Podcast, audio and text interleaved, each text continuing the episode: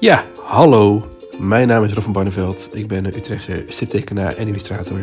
En dit is Roadcast, mijn eh, podcast met een eh, kast vol verhalen waarvan je denkt, eh sowieso. Of, eh nou. Eh, dit is de eerste selectie. Ik ben heel benieuwd wat jullie ervan vinden. Hier komt ie. Eenmaal in het brandende huis blijken alle vlammen van karton. Het vuur is best mooi gemaakt ook, met verloopjes geschilderd en mooie rondingen. Maar toch voel ik mij als brandweer wat normaal ingenomen. Even denk ik, is dat niets meer echt? Is alles een illusie? Maar dan verman ik mij en dan zeg ik tegen mezelf, deze vlammen moeten nog steeds geblust worden. Want het werkt gewoon niet zo. Dus ik teken waterdruppels papier, die ik één voor één uitknip aan de tuit van mijn waterslang maak ik een touw vast richting de vlammen. En met een wasknijper maak ik elke waterdruppeltekening vast aan de lijn. Het werkt meteen.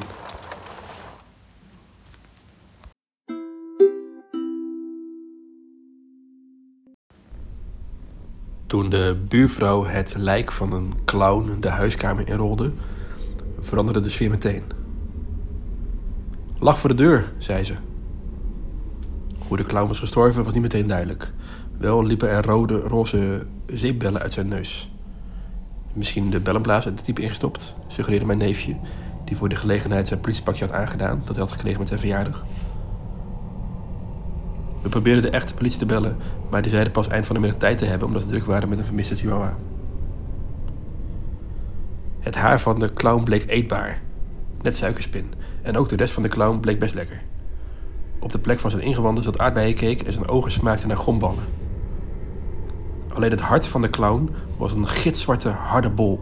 En als je het aan je oor hield, dan hoorde je keihard geschreeuw van gillende mensen. Heel typisch.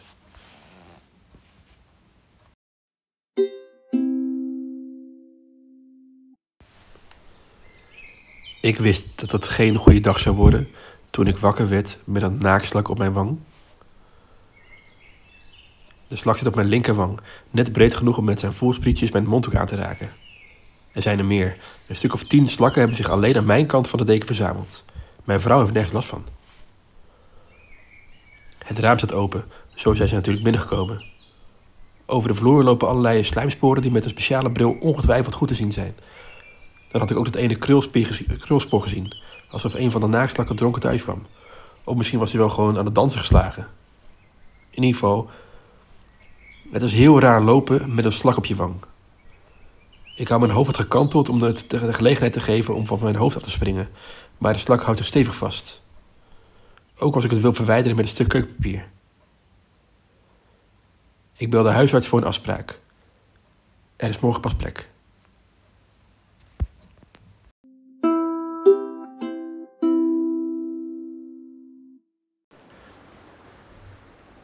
Ze neemt een hijs van haar dikke, vette sigaret.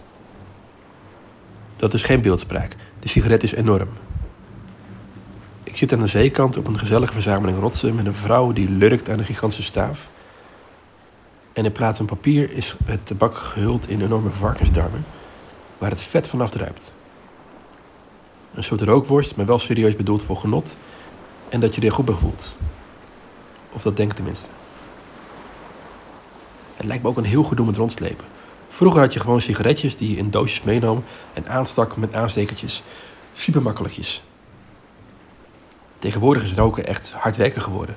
Je hebt rookhulpen die de smeurende sigaret achter je aantillen en je af en toe een hijster te nemen. Het is een teken van welvaart geworden.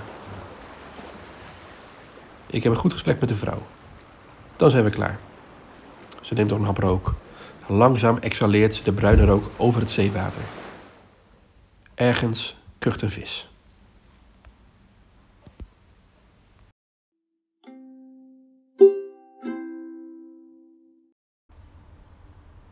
Sinds gisteren heb ik last van een starende mopshond op straat.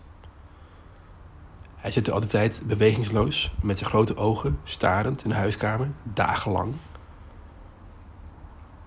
Mensen lopen om hem heen, om hem heen, eh, auto's rijden om.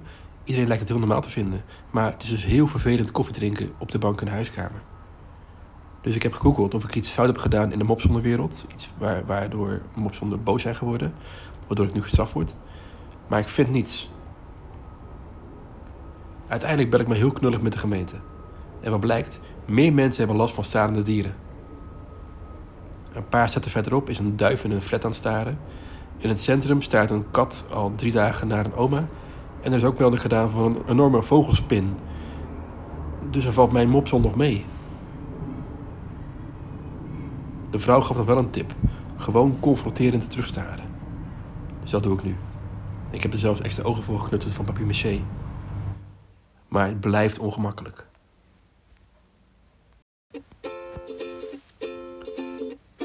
Lieve mensen, dit was hem. Dit waren mijn uh, vijf eerste korte verhalen die ik graag met jullie uh, wilde delen via deze podcast. Uh, ik ga het ook verstrippen. Volg daarvoor ook vooral mijn Instagram pagina Roodgras.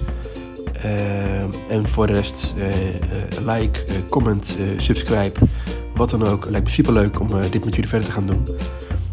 en dan wens ik jullie voor nu verder een hele fijne dag. Oké, okay, doei!